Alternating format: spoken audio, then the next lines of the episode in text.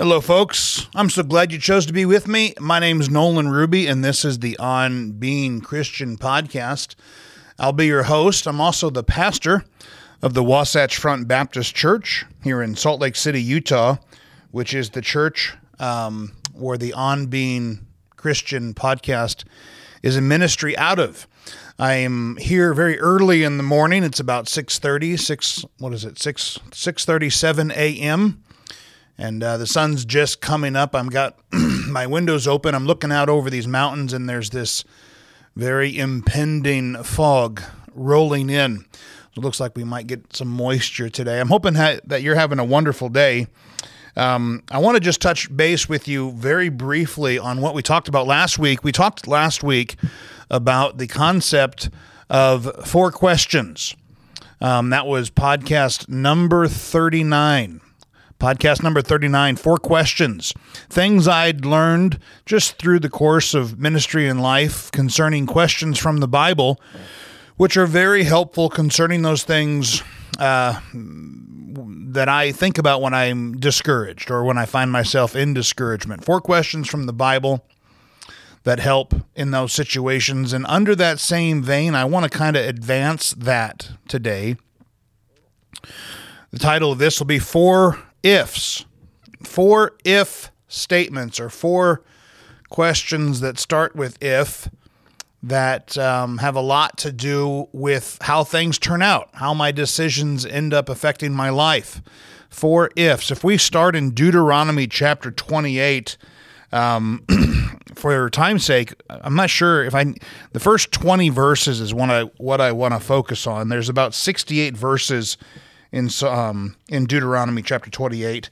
But let me just read these first twenty to you, and then we'll break this down, and I'll show you these statements within these first twenty verses that have helped me quite a bit.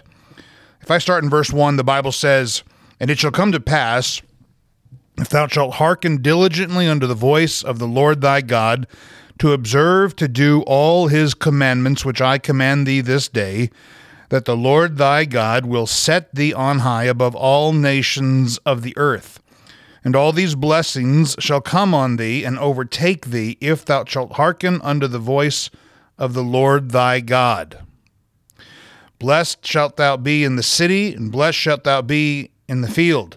Blessed shalt thou be, or shall the fruit of thy body, and the fruit of thy ground, uh, the fruit of thy cattle, the increase of thy kin, the flocks of thy sheep. Blessed shall be the basket that they store. Blessed shalt thou be when thou comest in, and blessed shalt thou be when thou goest out. The Lord shall cause thine enemies that rise up against thee to be smitten before thy face, and they shall come out against thee one way, and flee before thee seven ways. The Lord shall command the blessing upon thee in thy storehouses, and in all that thou settest thine hand unto, and if Excuse me, and he shall bless thee in the land which the Lord thy God giveth thee. The Lord shall establish thee an holy people unto himself, as he hath sworn unto thee, if thou shalt keep the commandment of the Lord thy God, and walk in his ways. And all the people of the earth shall see that thou art called by the name of the Lord, and they shall be afraid of thee. And the Lord shall make thee plenteous in goods, in the fruit of thy body, in the fruit of thy cattle, and in the fruit of thy ground, in the land which the Lord sware unto thy fathers to give thee.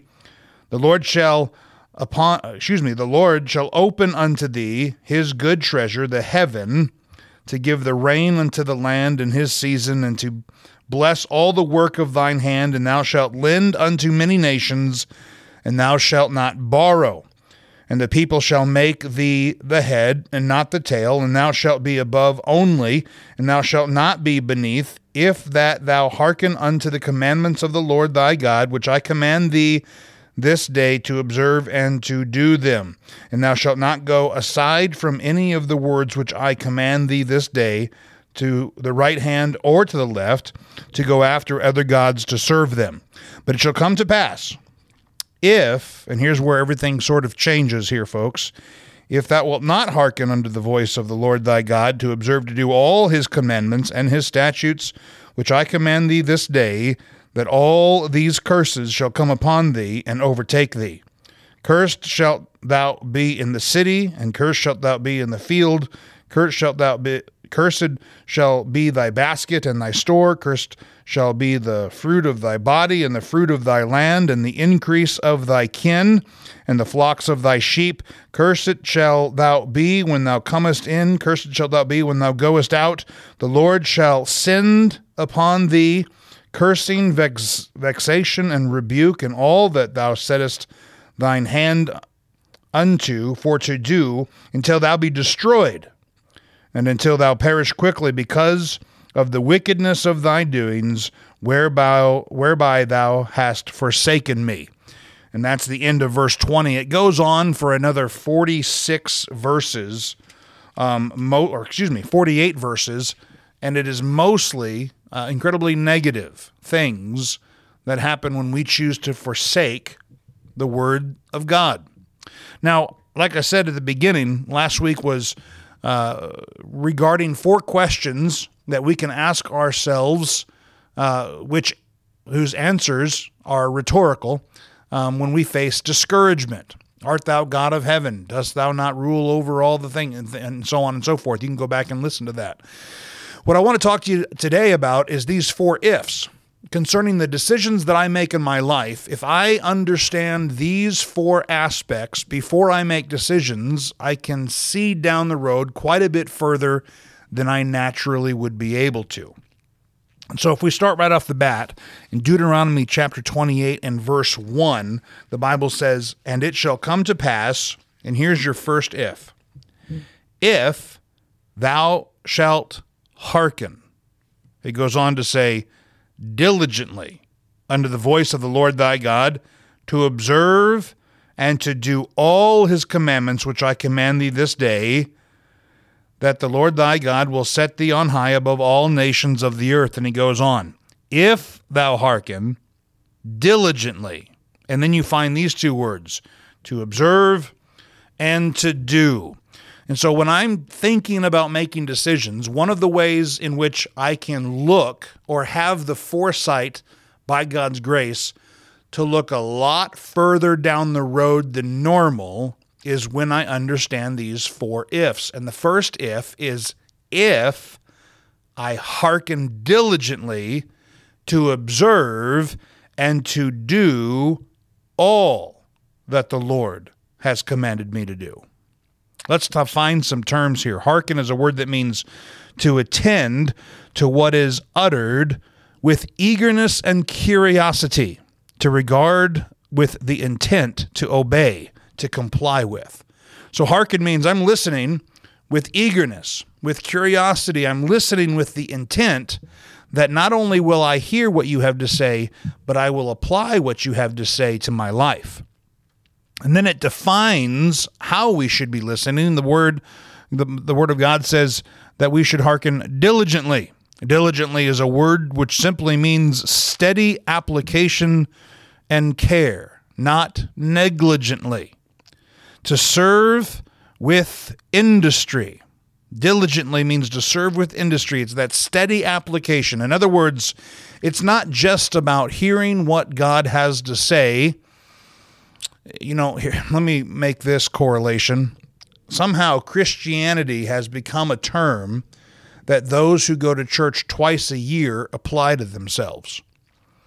They go to church on Christmas Eve, and if they can swing it, they'll get there on Easter, and then that's enough for them to tell the whole rest of the world that they are Christians, even though nothing that the Bible says about how we should be living our lives is the way in which they live their life.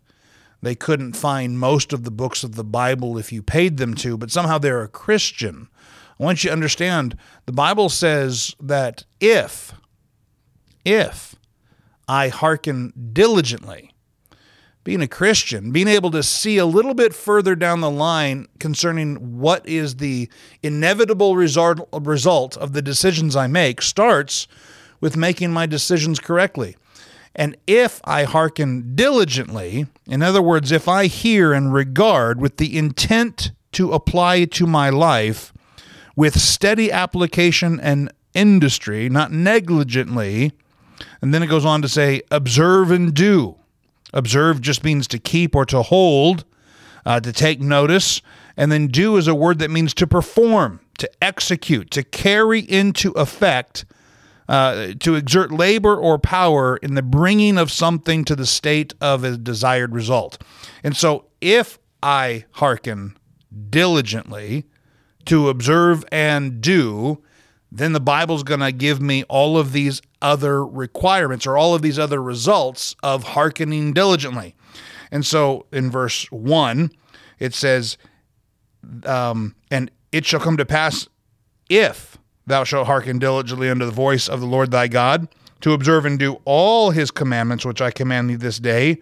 And here's the result, that the Lord thy God will set thee on high above all nations of the earth. He goes on in verse two to say, and all these blessings shall come on thee and overtake thee if thou shalt hearken unto the voice of the Lord our God. Blessings shall come on thee and overtake thee. Overtake is just a, a word that means to uh, to reach. Literally or figuratively, it means to, to be able to obtain. The idea being that you will be overrun by the point of having no room for the abundance of the Lord Jesus Christ's blessings in your life. It will be too much. If I hearken diligently to observe and to do all, the result of the blessings of the Lord in my life are dependent on the if I hearken diligently. It's an if-then statement. If then, or excuse me, if this, then that.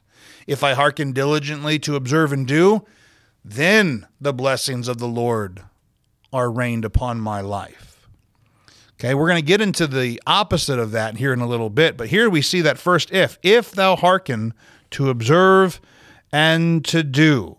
And then it goes on in verse two to say that same if, if thou shalt hearken unto the voice of the Lord thy God, he says, all of these blessings shall be upon thee. Now, before I get into this very far, because we're going to look at all of those blessings and what those mean, let's look at some uh, just a few supporting scriptures for this concept. If you go to Malachi chapter three and verse ten, the Bible says, bring ye all the tithes into the storehouse, that there may be meat in my house, and prove me now herewith, saith the Lord of hosts, if I will not open you the windows of heaven and pour you out a blessing, that there shall not be room enough to receive it.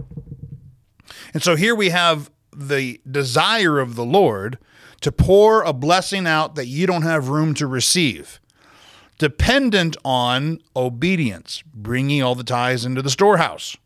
And so sometimes within Christianity, as in American culture, we have gotten to the point, we're so soft, we demand all of the blessings of God.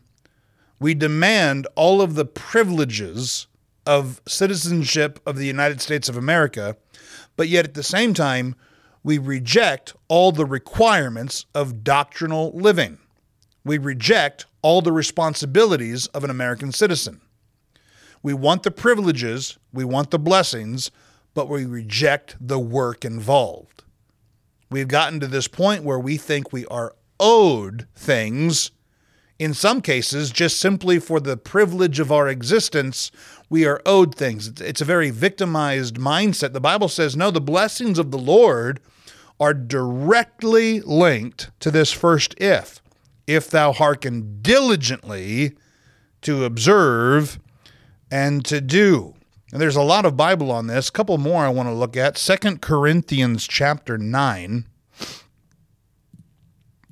And I'll read six through nine. The Bible says, but this I say, he which soweth sparingly shall reap also sparingly, and he which soweth bountifully shall reap also bountifully. Every man according as he purposeth in his heart, so let him give, not grudgingly or of necessity, for God loveth a cheerful giver.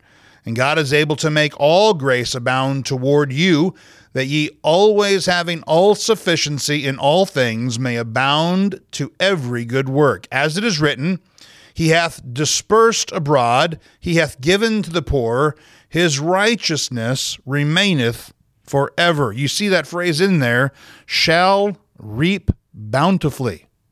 He which soweth bountifully shall reap bountifully.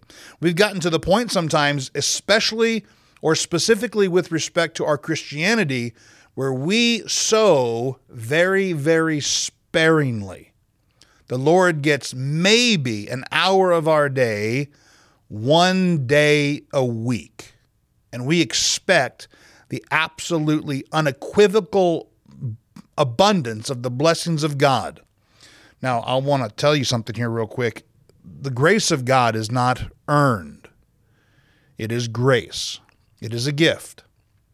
And so I'm not saying that we need to earn God's grace. Grace and salvation by the sacrifice of Jesus Christ is something entirely different. That is something that I can ask for with faith and repentance to God, and by the sacrifice of Jesus Christ, I can be forgiven of my sin and my sin nature. But once I claim to have done that, once I claim to be a Christian, the Bible says the desires of my heart are new. It says in Corinthians, old things are passed away. Behold, all things are become new. I'm a new creature. There should be a desire in me to give the Lord more than the bare minimum. But when I do give just the bare minimum, I shouldn't be surprised through my sparing, sparingly mindset, my, my mindset of sparingly reaping that I, um, or excuse me, through my mindset of sparingly sowing, I shouldn't be surprised when I reap not a great deal more than I sow. Because if, this first if, I hearken diligently to observe and to do, it doesn't say some, it says all. To observe and to do all. Couple more verses on this. Philippians chapter four and verse nineteen. Let me jump over there real quick. Philippians four and verse nineteen. The Bible says, "But my God shall supply all your need according to his riches in glory by Jesus Christ." So my need is not the, or God's ability to supply my need is not the issue. Whether I've diligently hearkened and observed to do all that the Word of God says is the issue. God does not desire for us to not have what we need. God's desire and ability is over and abundantly above all that we ask or think, according to the Bible. So what prevents us from having overly, abundantly, and above all we ask or think? And let me just take a break here. I'm not talking about health and wealth gospel. I'm not talking about praying down some kind of ridiculous living standard that puts you into a place where your rewards are based on this temporary world. I'm talking about just basics, uh, just blessings, having a, a name that's worth something, having a family that carries on the testimony of Jesus Christ, a reputation that's not a shame to our Savior, the basic needs of life fulfilled. Those are the blessings that matter. And those blessings are directly linked it, with respect to their abundance to how much I'm willing to hearken and diligently observe and do all that the Lord commanded me. Because his riches and glory are not the question. My obedience on earth is the question. If I go to Luke chapter six, Luke and chapter six, and then jump down to verse thirty-eight, the Bible says this, "Give, and it shall be given unto you. Good measure, pressed down and shaken together, and running over, shall men give into your bosom. For with the same measure that ye met withal, it shall be measured to you again." With the same measure. So how willing am I uh, to be obedient to all that the Lord has commanded me to do? That which I give will be directly linked to that which I receive. Let me say it this way. That which I receive, apart from the grace of God, which I can't ever earn, that which I receive from God as a Christian will very rarely, let me... I can't receive, I'm, I'm caught within words here because I know how my, my mind is, is splitting hairs. I cannot earn Jesus Christ's love. That is beyond me. That's a gift. And I, I want to make that very clear. I want to make that a very clear distinction in what I'm talking about. I want you to understand that my Christian life, the blessings of my Christian life, will not exceed the willingness of my heart and mind as a Christian to obey every commandment of God. If I'm trying to define what a Christian is and dismiss the doctrine of the Bible, I'm going to find that God dismisses a lot of the blessings that he would like for me to participate in. If I go to John chapter one,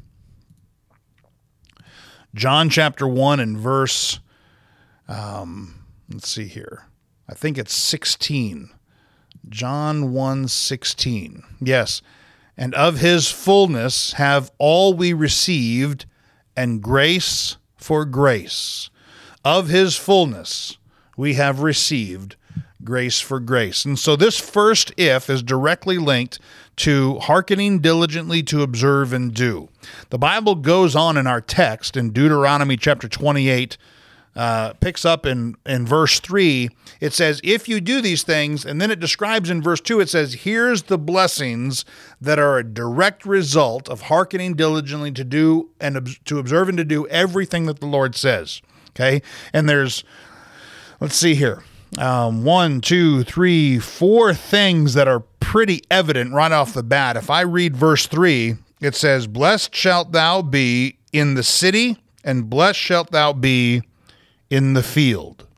Okay, so the first thing the Bible says that God will be, that God's hand will be uh, providing blessings in your life in, is this area of the city and the field. And so if I could break that down, and this is by no means biblical, I'm just kind of giving you some of my opinions based off of these verses that we just read. If I wanted to understand, blessed shalt thou be in the city, and blessed shalt thou be in the field, could I say that in my production, as well as in my commerce, the Bible says God will bless my endeavors? In the city, which is commerce, and in the field, which is production, where I grow my goods and where I sell my goods. And this is a agricultural time, and so that's the terms that are being used. But if you could think of it like this, in my home and in my work, if I am diligently observing to do all the Bible says, then God's hand of blessing will be evident in what I produce and the selling of what I produce, or the, the market that's available for what I am skilled at. If I go to verse four, it says, blessed shall be the fruit of thy body, and the fruit of thy ground, and the fruit of thy cattle. It says all three of those. And so if I wanted to to move this into terms that we could understand today, could I say that um, blessed is the fruit of thy body? That's my health. And then the fruit of the ground, that is uh, my labor. And the fruit of my cattle, that's my investments. My health, my labor, and in my investments are going to be blessed by the hand of God, directly relevant to my willingness to this first if. If I observe to do uh, everything, to, to hearken diligently and to ser- observe and do everything the Bible tells me to do. Verse five says this, uh, Deuteronomy chapter twenty-eight, verse five, blessed shall be thy basket and thy store. This is interesting. If I were to bring this into current day terms, um, if I were to say, blessed shall be thy basket, that is um, what I obtain, and blessed is that which I store. That is what I keep. So the Bible says not only will you obtain more, but you'll be able to keep more. Sometimes we we obtain more, and then the things that take what we obtain increase with it.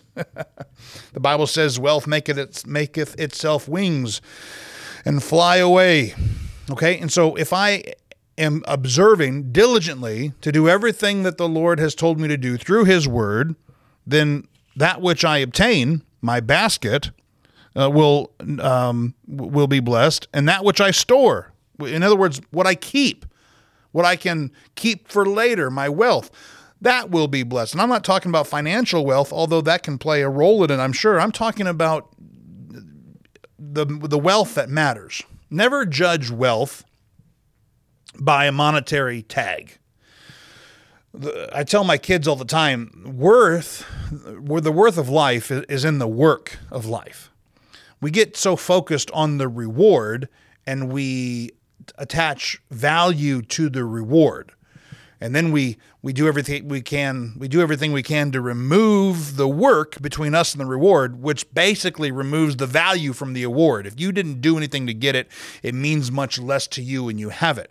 But if I have a mindset of the fact that the worth is in the work and God gives me more work to do, is he not giving me more worth?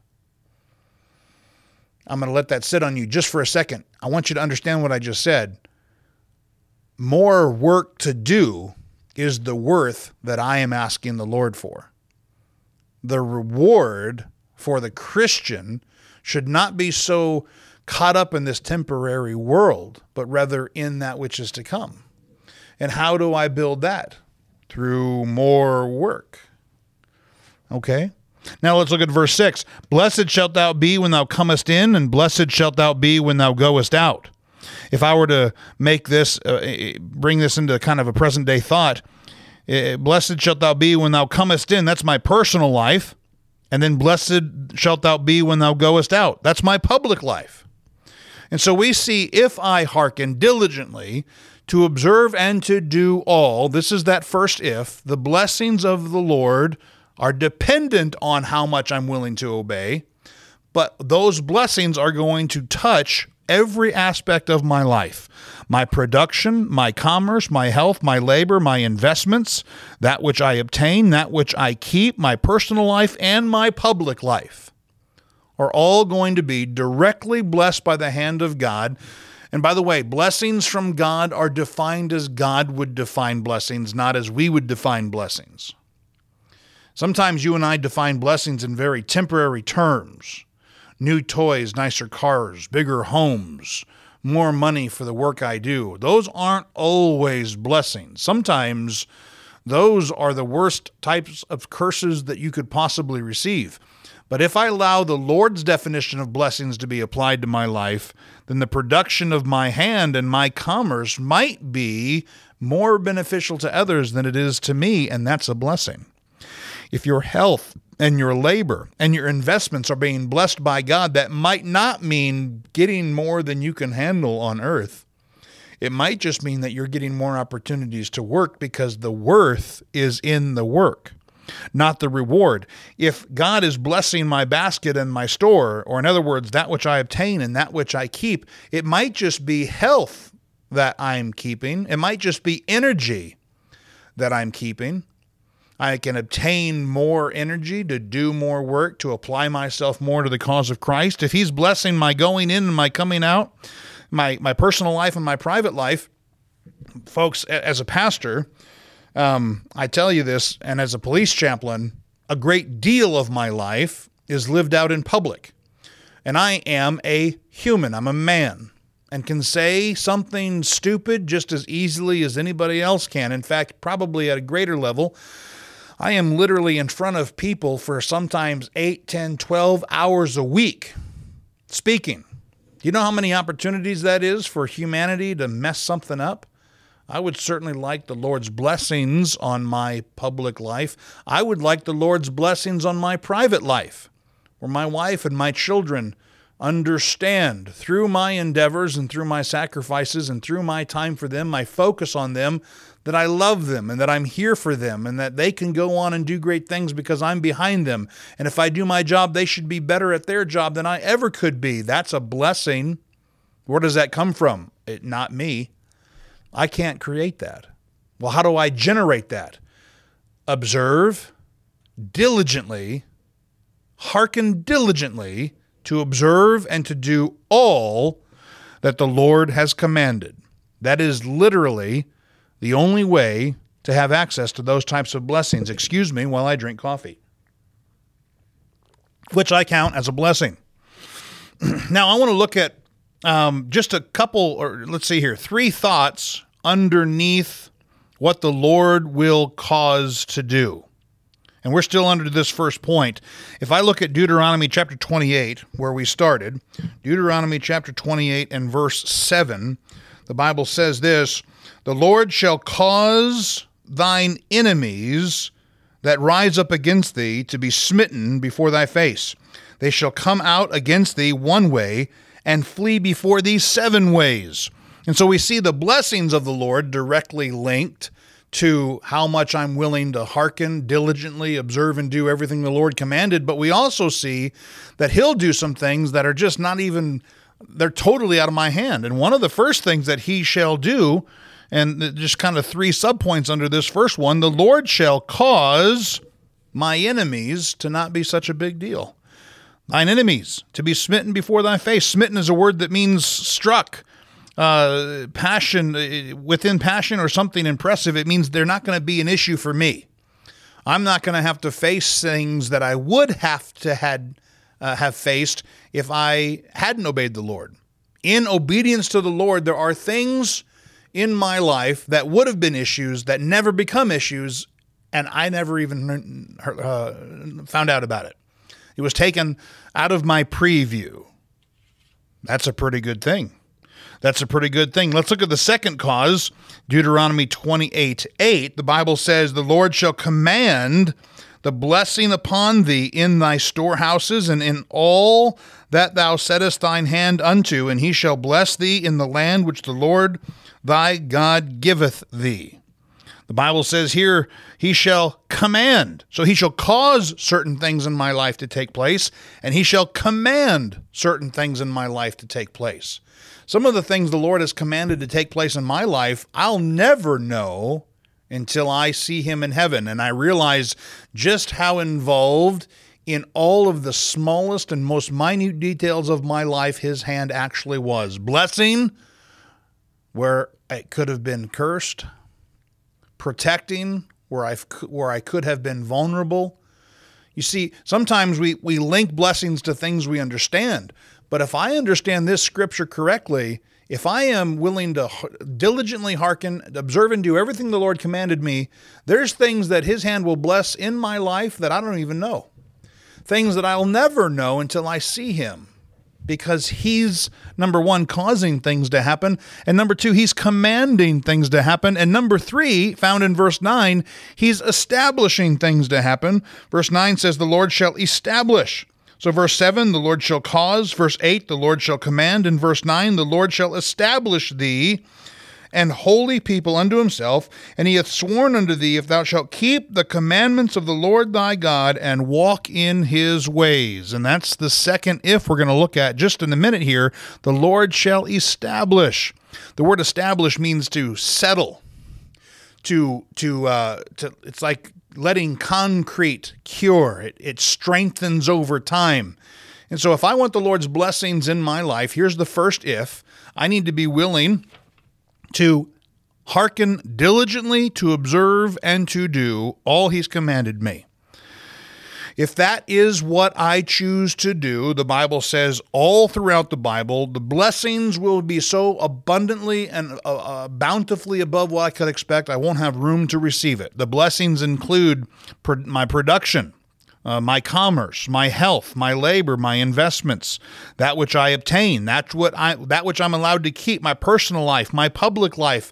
And how is all this going to happen? Well, the Lord will cause these things to happen. The Lord will command these things to happen. And the Lord will establish my life in the blessings of his hand. Why? Because I obeyed. Don't make it more complicated. Uh, excuse me, don't make it more complicated than that. Being a Christian, being a Christian that's blessed by the hand of God starts with obedience. We try to make it so much more complicated just to sometimes justify our own existence, but in reality, it's really not that complicated. Obey the Bible. Obey. Let's look at this second if found in verse nine. The Bible says, "The Lord shall establish thee an holy people unto himself as he hath sworn unto thee, if thou shalt keep the commandments of the Lord thy God and walk in his ways." Here's the second if. If thou keep the commandments and walk in his ways. Keep is a word that means to hold, Uh, to retain in one's power or possession, not to lose or, or part with. It means to have in custody. It it gives the idea of clutching something to your to your chest. This is mine. I'm going to protect it. This is this is uh, how I'm going to live my life. That's what the word keep means. And then the word walk just simply means to be stirred or to be agitated forward, to move, to advance moderately, uh, but repetitively. So listen, the greatest people in any realm of accomplishment understood one thing very, very clearly, probably better than the rest of us. And that is this: it's not about the huge, massive achievements. It's the little commitments that you make on a daily basis that you keep. It's habitual living. It's not enough. In I used to teach um, different forms of self-protection. It's not enough to have a sidearm in a world where people are willing, very willing to hurt you. You have to learn how to use it.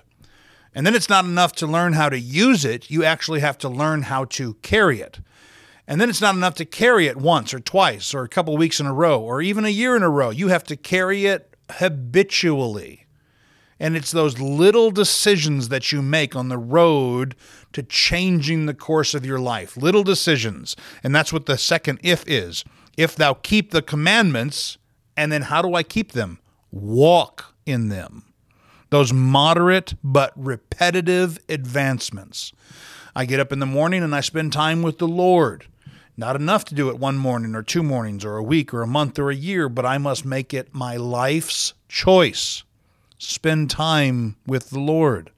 If I ask myself the questions about what the Bible would have me to do before I make decisions, it's not enough to do that once or twice, but you must do it over every decision, over every priority. Put the Word of God before your own desires as a habit, not as I do this once or twice. Be in church as a habit, not as a um, a holiday event. Be faithful to the house of God and supportive of the house of God as a habit, as a way of life. Raise your family in it. Uh, nurture your marriage in it habitually. And the Bible says, if, if thou keep the commandments and walk, verse nine says, thou shalt keep the commandments of the Lord thy God and walk in his ways. He will do the rest. Let's look at, um, again, just three points underneath this second one. The, the the first point, the Lord shall make thee. And we'll I'll describe what he'll make.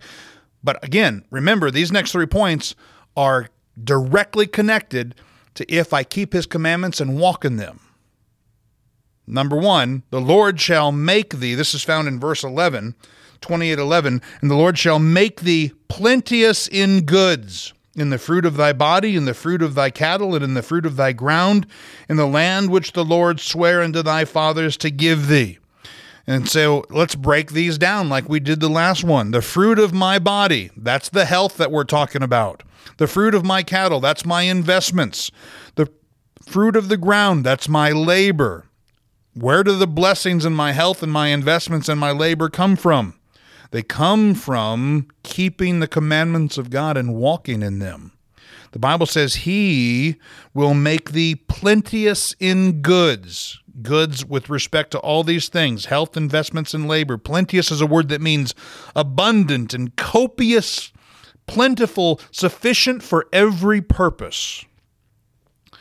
That sounds great. As a father, as a pastor, as a police chaplain, to To be found plenteous in every situation, no matter what situation I face, I have plenty of uh, energy and and wisdom from the Word of God to apply uh, some level of an answer or a solution to the problem. That's a blessing. What is that blessing dependent on? Keeping the commandments of God and walking in them.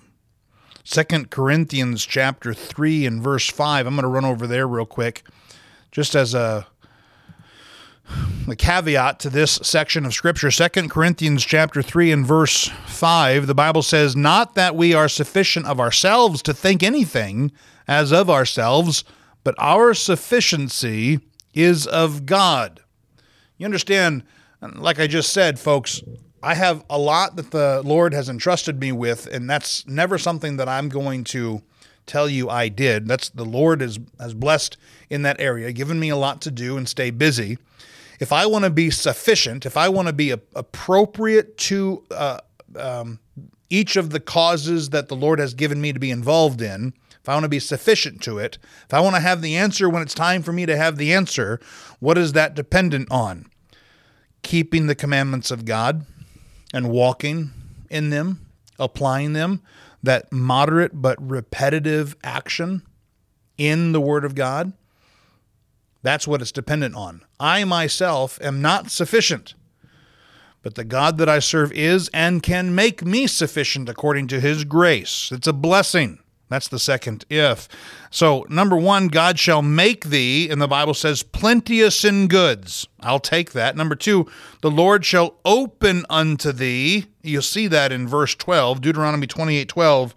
It says here, the Lord shall open unto thee His good treasure, and have to give thee rain on thy land in the, his season, and to bless all the work of thine hand. And thou shalt lend unto many nations, and thou shalt not borrow. Let's define some of these things. And so, number one, underneath the keep commandments and walk, I understand that He can bless my health and my investments and my labor. And number two, He shall open unto me what? His good treasure. And here's how the Bible defines His good treasure. Rain onto thy land. You know, there's not a thing that you can do to control the rain or the lack thereof for that matter. And so if I were to say rain on the land, can I say that that might be the circumstances of my life? The Lord can bless that. It goes on to say in verse twelve, the work of thy hand. I'm going to say that that is my endeavors. And and then it goes on to say, thou shalt lend and not borrow. That's my personal economic situation. And so if I understand from the Bible, if I keep the commandments and walk in them, He can bless my health, my investments, and my labor, but He can also open unto me the treasures of His heaven, which will bless my circumstances, my endeavors, and my personal financial situation. By the way, Um, circumstances, those things that you can't control, God's in control of those and can control those for your benefit. My endeavors, uh, folks, as much as you and I, especially men, would like to think that we are in control of the results of the work of our hands, our endeavors, we're really not that in control of it. But with God's help, the endeavors of our hand can be a blessing to Him. And that's my desire, that's my prayer, that the endeavors of my hand would be a blessing to Him. And then thou shalt lend and not borrow, my economics. Sometimes we would bless, we would define blessings, financially speaking, as having more than we need. And that's not really what the Bible says concerning economic blessings. The economics that the Bible talks about or my personal financial situation being blessed by God simply is boiled down to this fact. Thou shalt lend and not borrow. You say, well, I'm not living in a big house. I'm driving. Listen, if you have everything you need and you're not in debt, tell you what, you're rich beyond measure. I read a report the other day that said if you have a set of dresser drawers, just, you know, if you have a nightstand, a, a, a credenza, something where you have drawers that you keep your clothes in, you, my friend, are in the top, I think it was two or three percent of the richest people on the planet. We don't understand that, do we? America's middle class used to be a detached garage with one space and about nine hundred square foot, nine hundred fifty square foot home. There was a couple bedrooms, uh, an empty basement that you could do whatever you wanted with, a small kitchen that usually was more like a hallway, and then a tiny little combined uh, family room, dining room space. And that was where families raised families. And I'm talking about four, five, six, seven kids. And that was the middle ground. That was, you were considered to be doing very well. I was talking to a friend the other day who's involved in construction, um, building homes, specifically first-time homes. And uh, he made the comment, he said, in first-time homes, if you want to build homes that sell, you're going to be building a home that's no less than two thousand five hundred square feet. And you're going to have some amenities in there um, that are now considered or, or understood to be basic level requirements.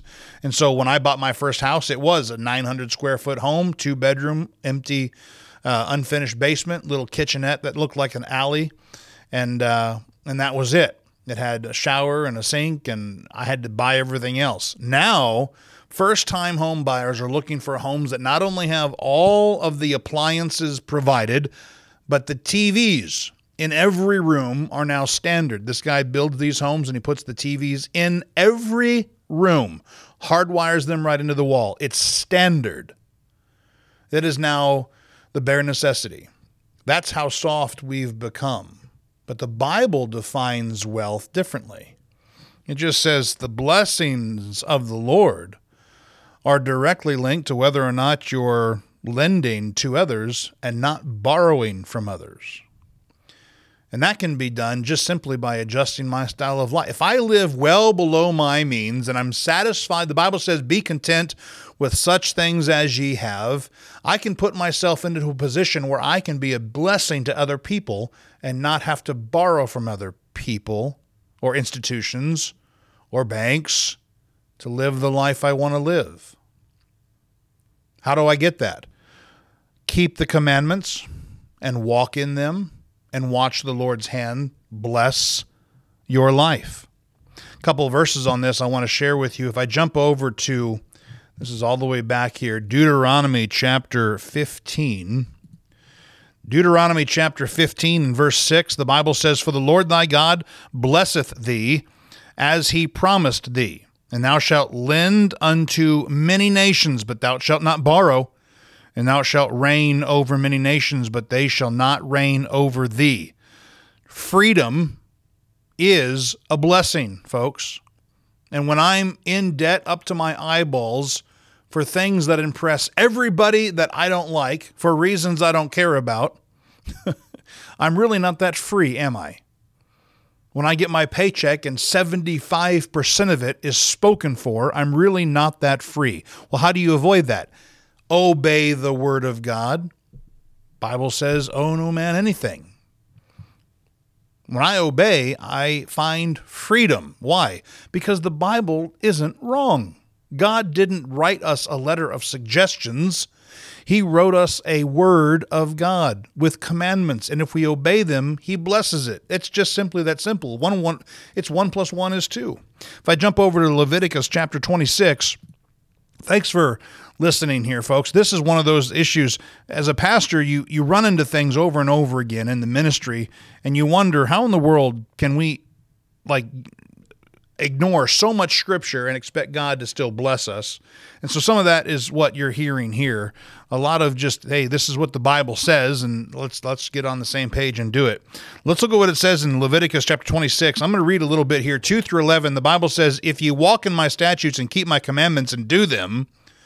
And here's that if-then statement. Verse four says, then I will give you rain in due season, and the land shall yield her increase, and the trees of the field shall yield their fruit. And your threshing shall reach unto the vintage, and the vintage shall reach unto the sowing time, and ye shall eat your bread to the full, and dwell in your land safely. And I will give peace in the land, and ye shall lie down, and none shall make you afraid, and I will rid evil beast out of the land, neither shall the sword go through your land, and ye shall chase your enemies, and they shall fall before you by the sword, and five of you shall chase a hundred, and a hundred of you shall put ten thousand to flight, and your enemies shall fall before you by the sword, for I will have respect unto you, and make you fruitful, and multiply you, and establish my covenant with you, and ye shall eat old store and bring forth the old because of the new, and I will set my tabernacle among you, and my soul shall not abhor you. What's all this dependent on, folks? All the way back to verse two. Keep my Sabbaths, reverence my sanctuary. I am the Lord. Wow. Then I will give you rain in due season, and the land shall yield her increase. When will he give rain? Keep my Sabbaths, reverence my sanctuary, walk in my statutes, keep my commandments and do them. Don't make it more complicated than that. The third thing we see, so number one, under keep his commandments and do them, he blesses my health, my investments, my labor. Number two is he shall open unto me good treasure, which is the circumstances of my life, the endeavors of my hands, and my personal economy. And number three, the Lord shall make thee, and look what it says in Deuteronomy chapter twenty-eight, verse thirteen, the Lord shall make thee head and not the tail. That just simply means, and it goes on, um, not the tail is... He's going to bless my advancement. He's going to bless my promotion, not just through work promotion, but through life, my promotion above only.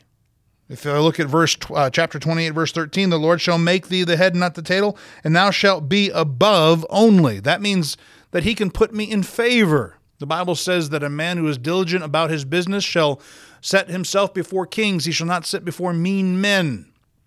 Says that in Proverbs. And so he can bless the way in which the world looks at me. He can put me at favor with people. It goes on to say, and not beneath. In other words, he can make me influential. He can make me personally influential in the things that I'm involved in. Sometimes we look for influence opposite of obedience to God. And God says, no, I give the influence of your life. You just obey me and let me apply my hand of blessing to your life. We sometimes dismiss the Bible in effort to get more influence with things that we're involved in, which is literally shooting ourselves in the foot. But if I obey the commandments of God, and this is the second if, remember now, if I obey those commandments and I walk in them, then my advancement and my favor and my influence is in the hands of the Lord, and he says it's his desire to promote those things. I don't need to do that. He'll do it for me. Why, how will he do it? Or, or why, excuse me, why will he do it? Because I'm obeying. If I go to Proverbs chapter sixteen and verse seven, the Bible says, when a man's ways please the Lord, he maketh even his enemies to be at peace with him. Even his enemies. How does a man make his enemies to be at peace with him? He doesn't. God does it. How? Because the man obeys God. Psalm five and verse twelve, the Bible says here, for thou, Lord, wilt bless the righteous with favor, wilt thou compass him as with a shield. That sounds pretty good to me.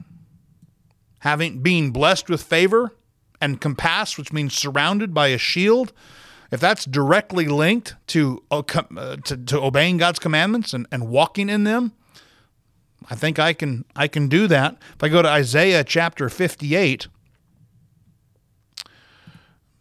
get to where I need to be. Isaiah chapter fifty-eight, and I will read uh, thirteen through fourteen here. The Bible says, if thou turn away thy foot from the Sabbath, from doing thy pleasure on my holy day, and call the Sabbath a delight, the holy of the Lord, honorable, and, and shalt thou honor him, not doing thine own ways, nor finding thine own pleasure, nor speaking thine own words. Then shalt thou delight thyself in the Lord, and I will cause thee to ride upon high places of the earth, and feed thee with the heritage of Jacob thy father, for the mouth of the Lord hath spoken it. So do I want to delight myself in the Lord, and cause? Do I want him to cause me to ride upon the high places of the earth? Well, the answer is yes. Then look what the requirement is. If thou turn away thy foot from the Sabbath. If I look at the Lord's commandments as suggestions and not what they are, commandments, if I if I turn myself from doing what the Bible says is his pleasure on his holy day, and I call the Sabbath nothing more than a delight, in other words, it's just something I can do or, or, or can't do, it doesn't really affect me, the honorable Lord, the holy Lord, If I don't do that, he will honor me. In other words, if I turn away, if I don't take pleasure in being, if I have no desire to be in church, why do I think I can claim the title Christian? If I have no desire to do what the Bible says, to be around God's people, then why in the world do I think that the hand of God's going to bless my life? Folks, it's just not. It's just not. So the first if that we looked at, Deuteronomy chapter twenty-eight and verse one, if thou hearken diligently to observe and to do, and we looked at that. The second if that we looked at is found in verse nine, if thou keep the commandments and walk in them, we looked at that. Now let's look at the third if, found in Deuteronomy chapter twenty-eight, thirteen through fourteen. The Bible says, and the Lord shall make thee the head and not the tail, and thou shalt be above only, and thou shalt not be beneath. If that thou hearken unto the commandment of the Lord thy God, which I command thee this day, to observe and to do them, and thou shalt not go aside from any of the words which I command thee this day, to the right hand or to the left, to go after other gods to serve them. If that thou hearken unto the commandments of the Lord thy God, to observe and do them. Commandment is a word that means a mandate, an order, or an injunction given by authority. It's a charge or a precept. In understanding the objective truth of God's commandment, one must understand that in order for there to be obedience, there must be the option of disobedience. You understand what I'm saying there? In other words, in order for someone to love you, they must also have the option to hate you. Love cannot be commanded. A man convinced against his will is of the same opinion still. Love must be offered, and the same is for obedience. You can force somebody, you can chain somebody to something and make them do something, but that's not obedience, that's compliance. Obedience comes willingly from the heart. Okay? There must be the option for disobedience in order for there to be obedience, just as there must be, uh, to love someone, there must be the option for indifference or hate. Thus, the command is laid out with the results of acceptance as well as denial being laid out right along with it. And so what do we find in these first three ifs? We find that the Lord can bless my life. In fact, the Lord desires to bless my life. He desires to bless every aspect of my life. He desires the blessings of His hand in my life to overwhelm me, for me not to have room enough to receive it. He would desire that His blessings affect my health, my investments, my labor, my circumstances, my endeavors, my my economics, my my advancement, my favor, my influence, my labor, my investments, all of these things, my life going, uh, my public life, my personal life, my private life. These are the things the Lord desires to bless. They're all dependent on me, very simply, walking dil- or hearkening diligently to observe and do everything the Lord says, to keep His commandments, to walk in them, to hearken to the commandments, to observe, to do all of them, and He will do the rest. But that's all the positive. The three ifs are all the positive. The fourth if, the Lord says, but there's there's one last thought He has for us. If we go down to verse twenty-eight, or chapter twenty-eight, verse fifteen, it says, but. But if, but it shall come to pass if thou wilt not hearken unto the voice of the Lord thy God, to observe to do all these commandments and His statutes, which I command thee this day, that all these curses shall come upon thee and overtake thee. So if I don't do what the Lord commanded me to do, if I don't hearken diligently, then all the things that He wants to bless turn into curses.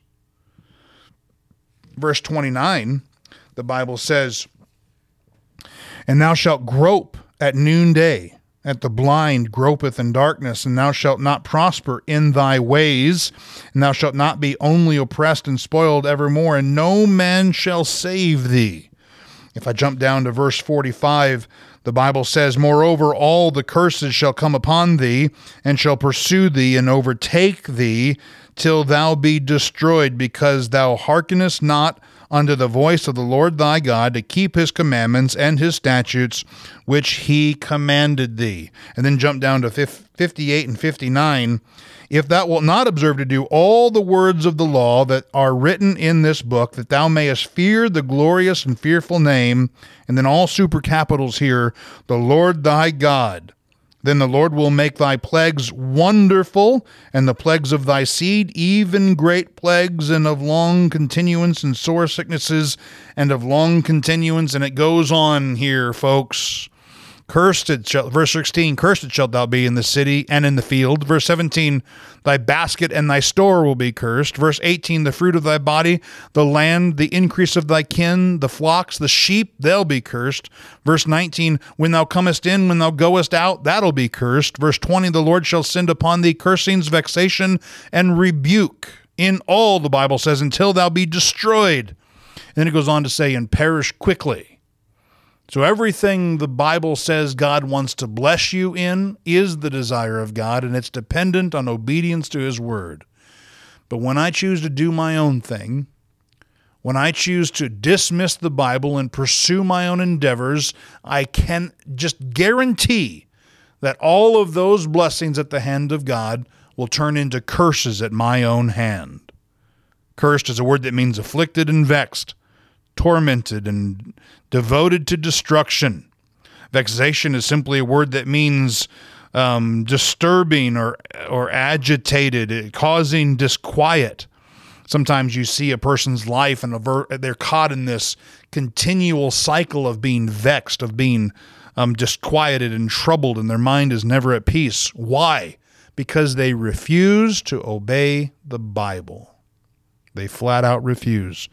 We also see the word rebuke, which is a word that means to chide, to reprove, to reprimand for fault.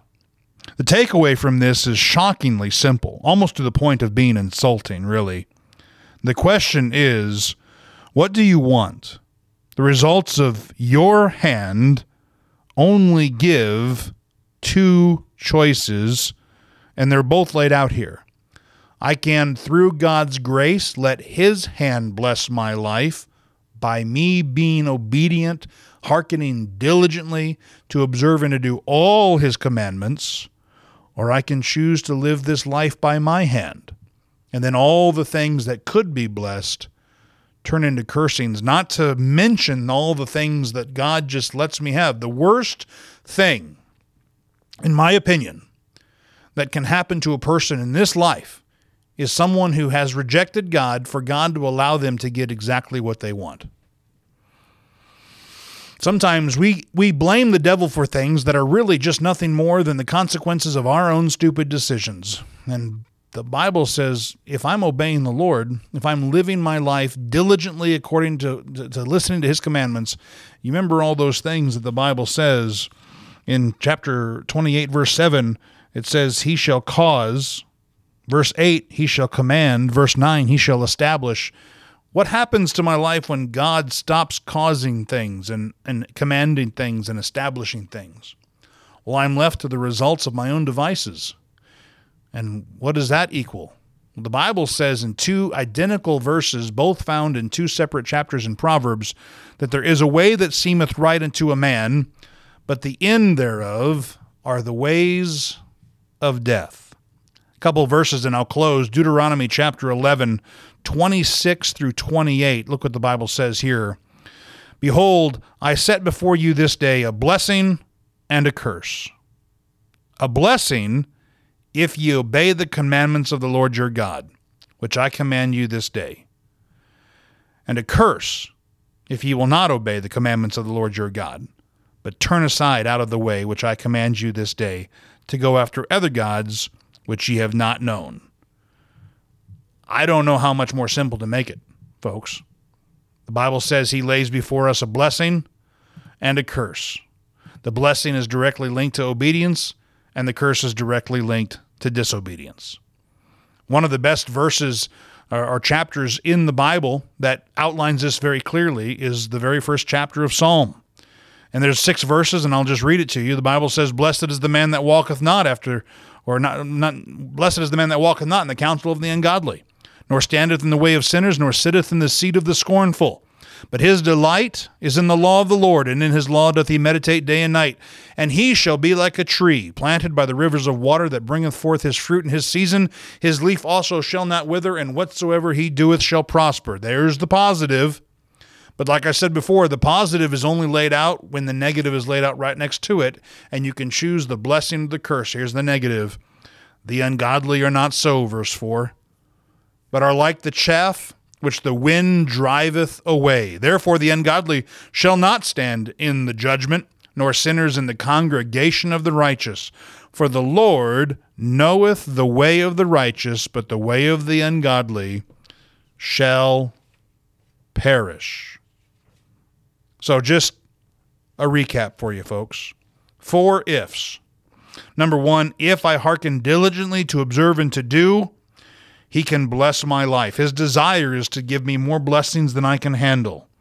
He'll bless the production of my hand, the commerce of my life, my labor, my investments, that which I obtain, that which I keep, my personal life and my public life. He'll do this by causing and commanding and establishing my life. Those are all linked to diligently observing and doing everything. The second if is if, if thou keep the commandments and walk in them, he'll bless my health, my investments, my labor, my circumstances, my endeavors, my personal economic situation, my advancement, my favor, and my influence. It's all linked to that second if. The third if, if thou hearken unto the commandments. And so it kind of combines the first two. If thou hearken unto the commandments of the Lord thy God to observe and do them. And so it's just kind of the Bible doubling down on the first two and putting them together. And what's the result of that? The Bible says that his hand will bless my life. And then the fourth if is if I choose to get rid of all of the first three and just say, nope, I'm going to go about it my own way. Verse fifteen, all these curses shall come upon thee and overtake thee. And the curses are the same exact things as the blessings, except they're not blessings anymore. We would define an, a sudden windfall of, of financial gain as a blessing. You understand the Bible might define that as a curse. I've never met one lottery winner in my life, but I've also never read about one lottery winner in my life whose life was made better by money. It was a curse. It was a curse. Cursing, vexation, rebuke. And then he ends it by simply giving us a very clear choice. Deuteronomy eleven says, I lay before you two choices, a blessing and a curse. You choose. Joshua said it this way to the people. He said, choose you this day whom ye will serve. But as for me and my house, we will serve the Lord. We will serve the Lord. It's a choice. Those are four ifs that you can ask yourself before making decisions. I would implore you to have a good relationship with your pastor, to have a faithful uh, presence in church, and to always keep the word of God in front of you before all the decisions that you may make. I'm all done, folks. Thanks for spending some time with me. If you have any questions about this, you can get a hold of me at the website. That's w w w dot wasatch front baptist church dot com. That's W A S A T C H front, baptist church dot com. Wasatch is the name of the mountain range that runs the Salt Lake uh, Valley, the front of the Salt Lake Valley. Um, you can also get a hold of me. My direct office line is right there on the website. Thank you so much for spending some time with me. I don't take it lightly at all. I hope you enjoy the holiday season as we roll into that and you have lots of ample time to spend with family and friends. Remember, folks, put the Lord first.